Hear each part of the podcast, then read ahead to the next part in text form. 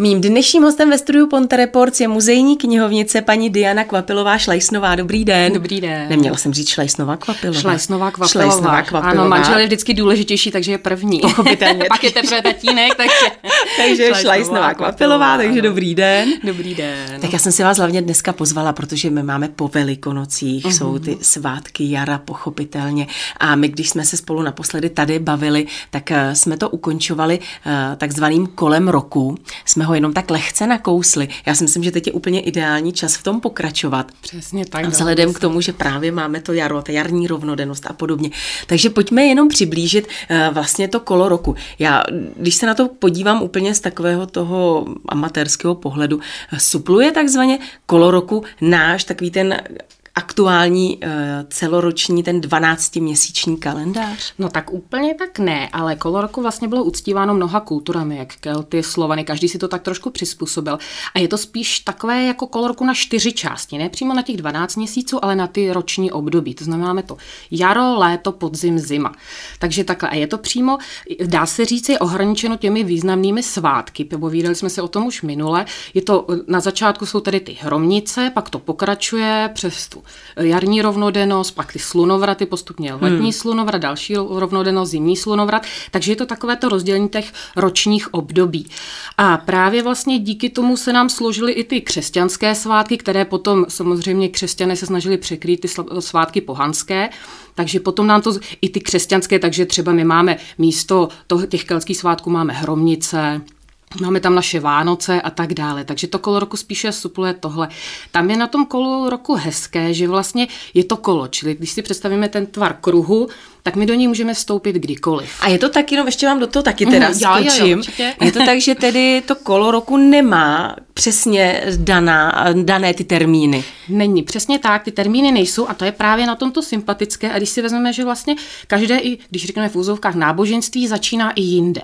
Že třeba dříve se i ptalo, kolik si zažil zim, takže se počítal i ten lidský život jako na, zimy, na zimu, který přežil vlastně ten nejsilnější, ale my dneska se zeptáme, kolik je ti let. Mm-hmm. Takže je pro nás jakoby ten středobod léto, i když civilní kalendář nám začíná 1. ledna, máme ten Silvestr, ale ten vlastně není nikde přesně ukotven. To je jenom, aby se to dobře počítalo.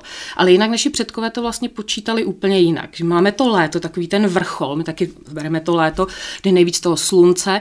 Jaro je taková ta příprava, takový, že se něco chystá, podzim je potom ta sklizeň, ta úroda a zima ta nám symbolizuje spánek. Takže to by se dalo přímo takhle poskládat eh, do toho a tvoří nám to tedy vlastně vlastně ten ucelený kruh. Takže my do toho kola roku můžeme vstoupit kdykoliv a víme, že se zase vlastně do něj vrátíme. A taky je to takové hezké, že Víme, že třeba v tom nejtemnějším období, kdy jsou ty Vánoce, ta tma, všechno, takhle my víme, že je zrovna slunovrat. To znamená, že se k nám to slunce vrátí, je to takové, takový symbol té naděje a všeho, takže proto je to kolo hezké. A když si to vezmeme jako to kolo roku, je to rok. A když ale, jestli je to kruh, tak pak je i nějaká linie. A to třeba máme začátek a konec i našeho života, že třeba začátek je to narození, konec je potom ta smrt. A my si to můžeme představit jako takovou šňůrku korálku, kdy ten náš život je vlastně poskládaný z jednotlivých těch koleček roku tak to je takové pro tu vizualizaci jako taková hezká představa. Mně se líbí teda zrovna osobně. A co se týče tedy těch eh, konkrétních svátků a právě těch eh, čtyřech jakoby ročních období. Odvíjí se to všechno, vy už to, to tak asi trochu zmínila, hmm. že ono to tak k tomu směřuje, vlastně je to to gro toho všeho je tedy zemědělství? Nejen zemědělství, ale můžeme říct vlastně přizpůsobení, když my si vezmeme toho člověka vůbec těm podmínkám, že v každém tom období by se člověk měl nějakým způsobem chovat. A to právě my, jak jsme vlastně civilizací odtržení, tak tak nějak na ty instinkty naše nedáváme. To znamená, nějak se nepřizpůsobujeme ten cyklům, to znamená, je určitá, vždycky je jiná intenzita světla. Třeba to sluníčko, víme, že nám dělá dobrou náladu, nebo naopak počasí, že je zima, chce se nám více spát. Ale tak, když si vezmete předkové, vlastně se řídili tím, jak byla tma, tak podle toho i ta délka spánku. V zimě byla daleko delší, než třeba v létě vstávali s tím sluncem, ale my tím, my co chodíme do práce, tak je samozřejmě, že nemůžeme spát podle toho. Takže tím jsme se vlastně, jakoby ta civilizace nás odtrhla člověka, když řeknu lidského tvora, takže často na ty instinkty třeba nejsou potlačeny, ale my na ně ani nedáváme, že nám to tělo třeba něco říká a způsobuje to právě řadu zdravotních obtíží, jak psychických, tak fyzických, což potom samozřejmě to je zase nedílná součást je psychických psychické, i, i to fyzické zdraví. To vidíme všichni v současné době, že po covidové a všichni, že si přejeme hlavně to zdraví. Hmm. Takže bychom asi více se měli věnovat i těm našim instinktům právě ve vztahu k těm ročním obdobím. Tak když máme to jaro, tak k tomu jaru neodmyslitelně patří taková ta uh, očistá, různé detoxikace a podobně toho organismu. Uh, tak pojďme, tak. Uh, pojďme třeba se podívat na nějaké bylinky, které mm. kdysi už naše pra, pra, prababičky eh, právě na ty eh, jarní měsíce. One, ty jarní detoxy já trošku úplně to nemám ráda i z osobního hlediska, nebo to, to co slyším, že často dneska opravdu... A proč máme jako, tu potřebu, tomu, jako že se musíme jako na jaře očistit? očistit no. no. to vychází z těch svátků, to byly takové ty očistné svátky, ale se to trošku bralo jinak, přesně jak jste říkala v tom zemědělství, byly ty očistné ohně a tak dále, ale to znamenalo, že se po zimě třeba vymetl ten chlév nebo to stavení. Pak se to vypálilo, protože dezinfekce úplně nebyla, takže byl ten oheň. A my teď máme pocit, že musíme očistit i sebe.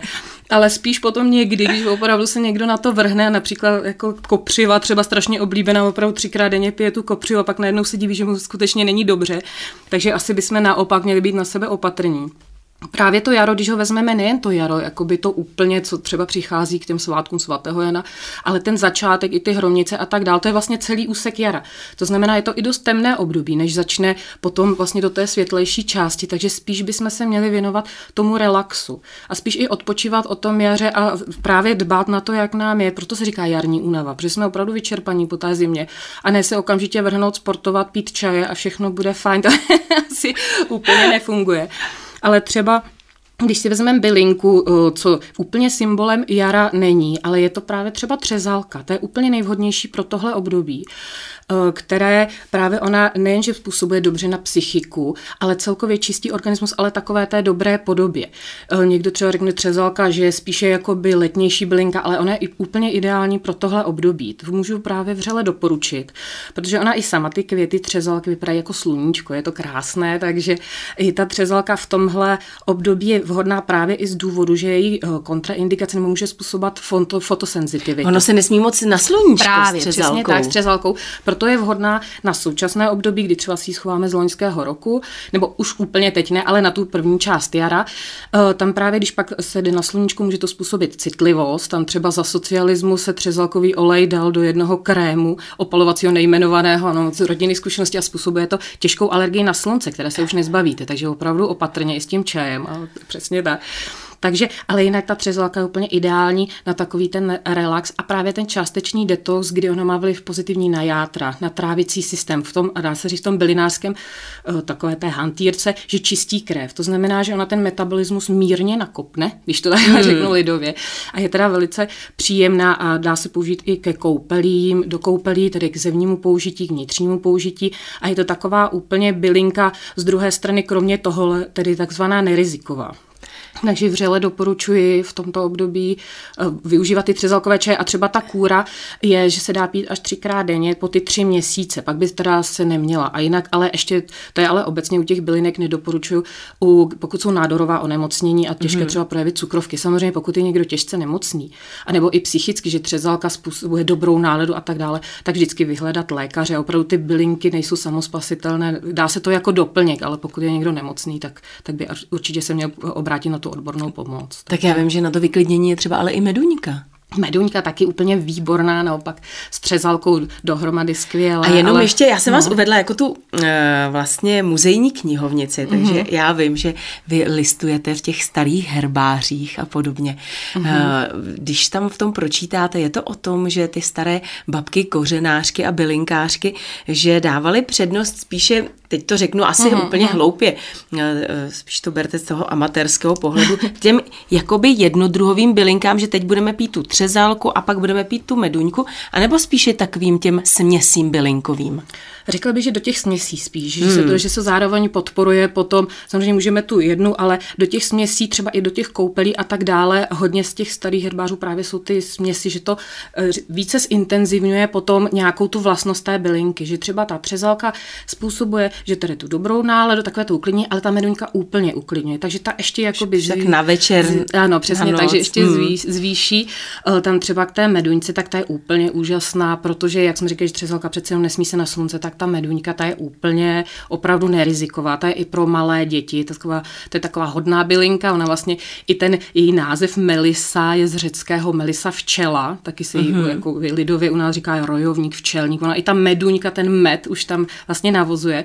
Takže se říká, že je právě vhodná pro děti, pro staré lidi a třeba ze sušené řezané meduňky, když do plátínka se zašije, udělá se polštářek, nahřeje se, takže se dává i na polštář dětem a má přinášet medové sny, takže to je takové hezké. A je to tedy úplně uklidňující bylinka a jinak působí i proti křečím. Taky vřele doporučuji na toto období, že teda krásně se po ní spí proti nespavosti. Osobně, osobně můžu doporučit, pokud jsem vystresovaná, takže si dám meduňkový čaj před spaním a opravdu člověk krásně krásně spí. A úplně ideálně je třeba koupel právě třezalka meduňka, eh, těch 37 stupní, ty vlastně koupele aromaterapeutické by nikdy měly být horké. Mělo by to být hmm. příjemné, jak se tedy zkouší i miminkům jo. tím loktem, takže skutečně zkusit. 15 až 20 minut, zase by to nemělo být delší, protože ta voda může pak odnímat tu sílu, takže udělat si čaj, ještě doporučuji s lípou, takže opravdu takový čajíček lipovo meduňkový, tu koupel a pak si lehnout s tím polštářkem a zaručeně musíme spát jak špalci.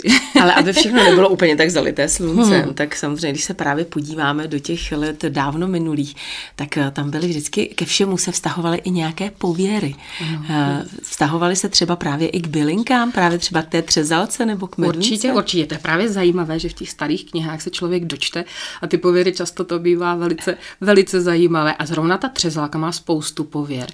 Eh, ta byla vlastně už od dob Slovanu považována proti všem zlým duchům a nadpřirozeným zlým bytostem, bych řekla i ten dobrý dobrým, například proti divoženkám, takže se věšela eh, nad dveře a tam právě mělo to zabránit vstupu zlých duchů domů. Jinak se dávala třeba do krovu sušená třezalka, že to mělo zabránit požáru, ale i chránila proti hromu blesku. A jinak bylo vyloženě proti ďáblovi. Bylo to vlastně taková bylinka, která měla proti němu chránit a je o tom pověst, jak přišla vlastně ke svým děrovaným listům, že tedy ďábel má takové vlastně krásné listy zelené, které v nich jsou dírky, určitě to všichni vidí. Ano, třezálka tečkovaná. Tečkovaná, ano, přesně, a ono to je hypericum, hypericum perforatum, takže je to taková ta proděravina, už je ten její latinský název to říká. Takže ten ďábel měl takový vztek na ty léčivé účinky, že svým rohem udělal teda dírky do těch listů, ale moc platnému to nebylo. A třeba další krásná pověst je, že si ji říká také třezalce vlastně koření svatého Jana nebo svatojanská bylinka, takže eh, je známý příběh, jak určitě všichni, jak se nese hlava svatého Jana Křtitele, jak Salome za svůj tanec si přála hlavu svatého Jana Křtitele, jak se nese na tom tácu. A její teda matka Heriodané při vzuřivosti ještě jeho jazyk propíchala, když ne, ne, vlastně byl, ne, jak se říká, neuhájil její zlé skutky, že lhal o tom, jak se chovala. Takže propíchala ten jeho jazyk a kde ukápla kapka jeho krve, tam vyrostla bylinka a na jeho počest, ale ty listy vypadají jako je, jeho jazyk propíchaný, takže to je taky taková zajímavá pověra. A jinak třezalka ještě je taková ženská bylinka, takže se přidávala hodně po porodu, eh, se dávala ženám mm. proti uhranutí a právě pokud by se setkala s divoženkou a koupalo se vlastně do koupelé novorozence první se přidávala třezalková šťáva, aby tedy to miminko bylo chráněno, že, prý ten, že potom by těm divoženkám tolik nevonělo, že by ho nevyměnila, taky pověru, že se vyměňují miminka, takže ty divoženky by potom to třezalkové miminko nechtěly. No. A ještě teda jedna je, k ní se váže, že tedy byla v nápojích lásky, to je taky mm. takové zajímavé zajímavé, takže pokud chceme lásku milované bytosti, takže přilijeme třezalkovou šťávu do nápoje, takže to má takhle. Možná by nám ta bytost spíš usla milovaná, ale je to takhle napsáno, takže to je mnoho takovýchto pověr. A z toho historického pohledu, jak byly vnímány babky bylinkářky?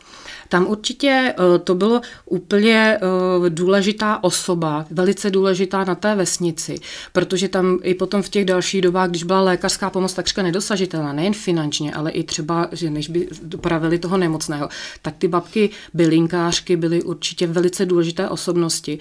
Často využívali těchto svých znalostí, které my můžeme jenom smeknout před nimi. Bohužel potom v období křesťanství byly často postihovány, jako to víme, jako čarodejnice, hmm. takže opravdu ty hony na čarodejnice Ganze byly a většinou bohužel tyhle všechny babky, kořenářky, bylinkářky, většinou to byly i porodní báby zároveň, byly persekuovány, upalovány a tak dále. I když teď zrovna jste mi připomněla, že je zajímavé třeba, co jsou i ty čarodejnické recepty, tak často vychází úplně z jednoduchého řešení. A zrovna ta třezalka obsahuje barvivo hypericín, to znamená při větších dávkách zabarvuje moč, ale zároveň mléko. Takže i třeba u kojících mm-hmm. žen, pozor. A když třeba někdo chtěl ušknout, to je takový, že třeba měla lepší krávu, ta sousedka, to se neodpouští, že jo, líp dojela, takže aby dojela krev, tak se jí přidala ta velká dávka třezalky. A ona sice, to nebyla krev, ale to mléko se zbarvilo do červena. Mm. Takže samozřejmě oni už neskoumali, jestli je to krev nebo ne. Takže takhle úplně jednoduše uřknete krávu, mm. že jí dáte třezalku. A je to úplně takové logické vysvětlení. Takže my dneska stejně tak třeba, když se používal česnek, pokud zase uh, ta kráva se žere česnek, tak to mléko voní jako skaženě, mm. že? nebo až smrdí můžeme říct. Takže to jsou takové jednoduché babské recepty, nejenže ty pozitivní, ale i takové ty, pokud se chcete někomu škodolibě uškodit. Bavíme se o bylinkách, ale já myslím, že důležitou roli i sehrály různé stromy v tomhle, v tomhle případě. Určitě, určitě uctívání stromů je známé taky od nejstarších kultur. Třeba slované zrovna jsou známí tím uctíváním všech možných druhů stromů. Tam třeba i ta pověda, že slovanský strom je lípa, většinou to byl dub, ku podivu. Hmm. To potom tu lípu až vytáhli za ob- naši obrozenci, ale ty stromy byly uctívány. My třeba teď zrovna se nám blíží o, období, kdy budou tedy čarodějnice a pak hlavně stavění májí. Je to hmm. teda i ten slavný keltský svátek Beltane a u nás teda stavění máje čarodějnice. Takže to vychází právě z toho starého zvyku, jestli si můžeme zrovna o tomhle příkladu povídat, z velice starého zvyku prastarých jarních slavností, kdy se uctívaly stromy jako ochranní duchové. A právě nejen jako symbol jara, ale i jako symbol lásky, plodnosti. Ta máj se stavěla, uctíval se vlastně i dřív v těch hájích, eh, ty stromy se jim dávaly oběti, ale to byly různé tady i jak jídlo, ale tak třeba i ty barevné mašle jsou známy od Slovanu, prostě barevné nějaké pentličky a tak dál takže se dávaly na ty stromy. A u nás byl ten pozůstatek toho stavění té máje, že v současné době nejvíce využívá asi ty jehličnaté stromy, protože jsou dlouho zelené, ale jinak velice oblíbená byla bříza. Mm-hmm. Takže bříza je vůbec uctívaným taky velmi stromem, ale tu třeba vidíme ty menší máje. Takže máje vždycky byl takový ten centrální strom, říkalo se mu král, ten se tedy dával na náves nebo ke kostelu a potom byly ty menší máje. Někde se to ještě dochováno, že teda třeba zamilovaný mladík dává své dívce před vstup právě třeba tu břízu. Pokud je tam těch dívek několik, tak asi si je musí rozdělit, aby věděli, která čí je ta májka. A ty se tedy zdobí taky. Nechává se nahoře musí to být teda pořádný strom, krásný, oloupe se ta kůra, tak to známe, nechá se ten vršek a ten se právě zdobí a to je ten prastarý zvyk zase těch pentliček, šátků, hmm. někde se dávají, někde se dochovalo, že se opravdu tam dávají koláče, něco sladkého, nějaké speciální pečivo a musí se tedy pořádně ukotvit, to víme několik desítek metrů, dneska na to máme techniku, ale dřív asi to musí, že to je docela těžké, oni to hmm. tak nějak stavěli, jak, jako, že to je docela těžší a potom, jak víme, tak je velice důležité uhlídat tu máj. A to je zase prastarý zvyk, že vlastně pokud nějaký ty sousedi většinou přes polní přiběhli v noci a pokáceli tu máj, tak je to pro tu vesnici velká pohana. A to zase je vlastně ten symbol té plodnosti, že nesmí být pokácena ta máje, pokud, takže si ji vždycky chránili, byly hlídky, které tedy hlídali a je to spojeno zase s nějakými oslavami. Většinou se dělají ohně a to už zase jsme vlastně u toho, mm-hmm. že ten oheň přetrval dodnes, že tam chodí tím, ty mladí, pečou si tam buřty, ale to je zase zas ten očistný oheň. Takže se to tak krásně vlastně skládá, že i ty křesťané, tam je na tom to hezké, že i když se snažili ty křesťanské svátky přebít ty pohanské, že vlastně i ten svatý třeba, aby bylo koho uctívat, tak ty lidi si to tak krásně přizpůsobili, si vybrali ze všeho něco. Takže tady to a, a vlastně tady to, takže i ten oheň na čarodejnice byl křesťany tolerován, i to přeskakování, že vlastně je to v pořádku, takže tím uspokojili ty naši předkové nebo tu přírodu a zároveň i toho nového boha. Takže to je na tom takové to hezké. No. A co to takové to líbání pod rozkvetlou třešní na 1. máje má i to, to nějakou historickou... Určitě to je symbol jako plodnosti, teda ceremoniál, nebo jak to přímo nazvat zvyk, té plodnosti, že se teda políbí, u nás teda políbí, byly ty slavnosti samozřejmě dříve daleko divočejší, nebudu zabíhat do detailů, ale opravdu ten rozkvetlý strom je vlastně symbol toho, že přichází to jaro, ten začátek, ta příprava, a je to teda ta plodnost, aby opravdu i ty stromy dozrály, aby nepřišla nějaká zima, snažíme se tím, aby opravdu to nezmrzlo, aby nám to přineslo opravdu i ty plody, to ovoce potom při tom období sklizně přes to léto až na ten podzim, aby skutečně bylo, byla opravdu ta úroda pořádná, aby jsme tomu pomohli aspoň takhle, čím můžeme. Takže to je taky takový hezký zvyk. No on je i převzatý, že to, to bylo Mácha, nám to tak krásně zromantizoval, takže to je v básních všude přiblíženo a je to i ve městech vlastně tenhle hmm. zvyk, ne, ne na vesnici, řekla bych, že skoro tenhle je víc takový moderní zvyk, to, ta, toto políbení, že na těch vesnicích je spíše dělají ty ohně a u nás se aspoň políbíme po to rozkvetlou třešní. A je tam důležitá ta třeš, třešeň, tam je asi úplně jedno, jaký to je rozkvetlý no, asi by to bylo jedno, teďka hmm. je tradiční ta třešeň, to úplně hmm. teda nevím z jakého hlediska to je, ale že ty třešně opravdu, asi je to tím, že v tomhle období kvetou. Ono těch hmm. stromů, a takže je to tak jako hmm. jako stabilně, že, ta, že ty třešničky nám kvetou, takže se líbilo po tou rozkvetlou třešní. Takže tak. A jaký je ještě tedy svátek? Už jsme tedy zmínili ten první máj. Uh-huh. Jaký svátek potom je v rámci právě uh, toho? Tam potom uh, slavíme samozřejmě slunovraty kolem toho 21.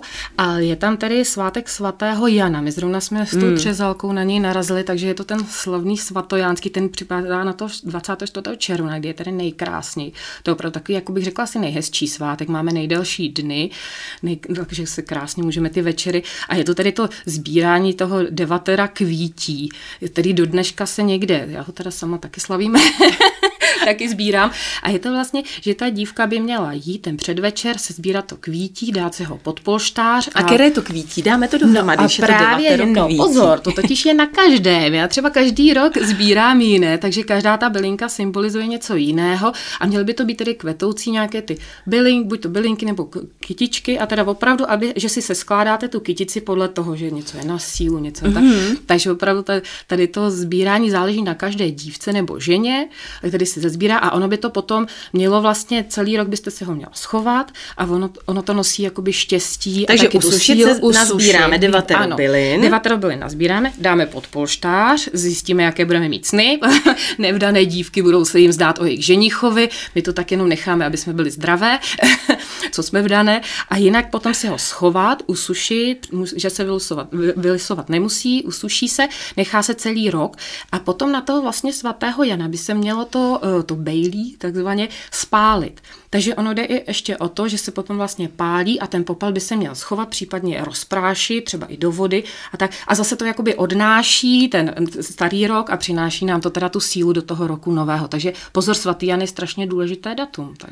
Takže Nejen, teď... že se blíží prázdniny, ale máme to i takhle. Tak si to budeme všichni pamatovat. Devatero uh-huh. kvítí. Já myslím, že si na vás všichni vzpomeneme. Ještě to připomeneme. Já vám moc krát děkuji. Děkuji, že jste se na nás udělala čas. Děkuji za to, co děláte. Děkuji za pozvání. hodně štěstí. Děkuji také. Mým dnešním hostem ve studiu Ponte Reports byla Diana Šlajsnová-Kvapilová.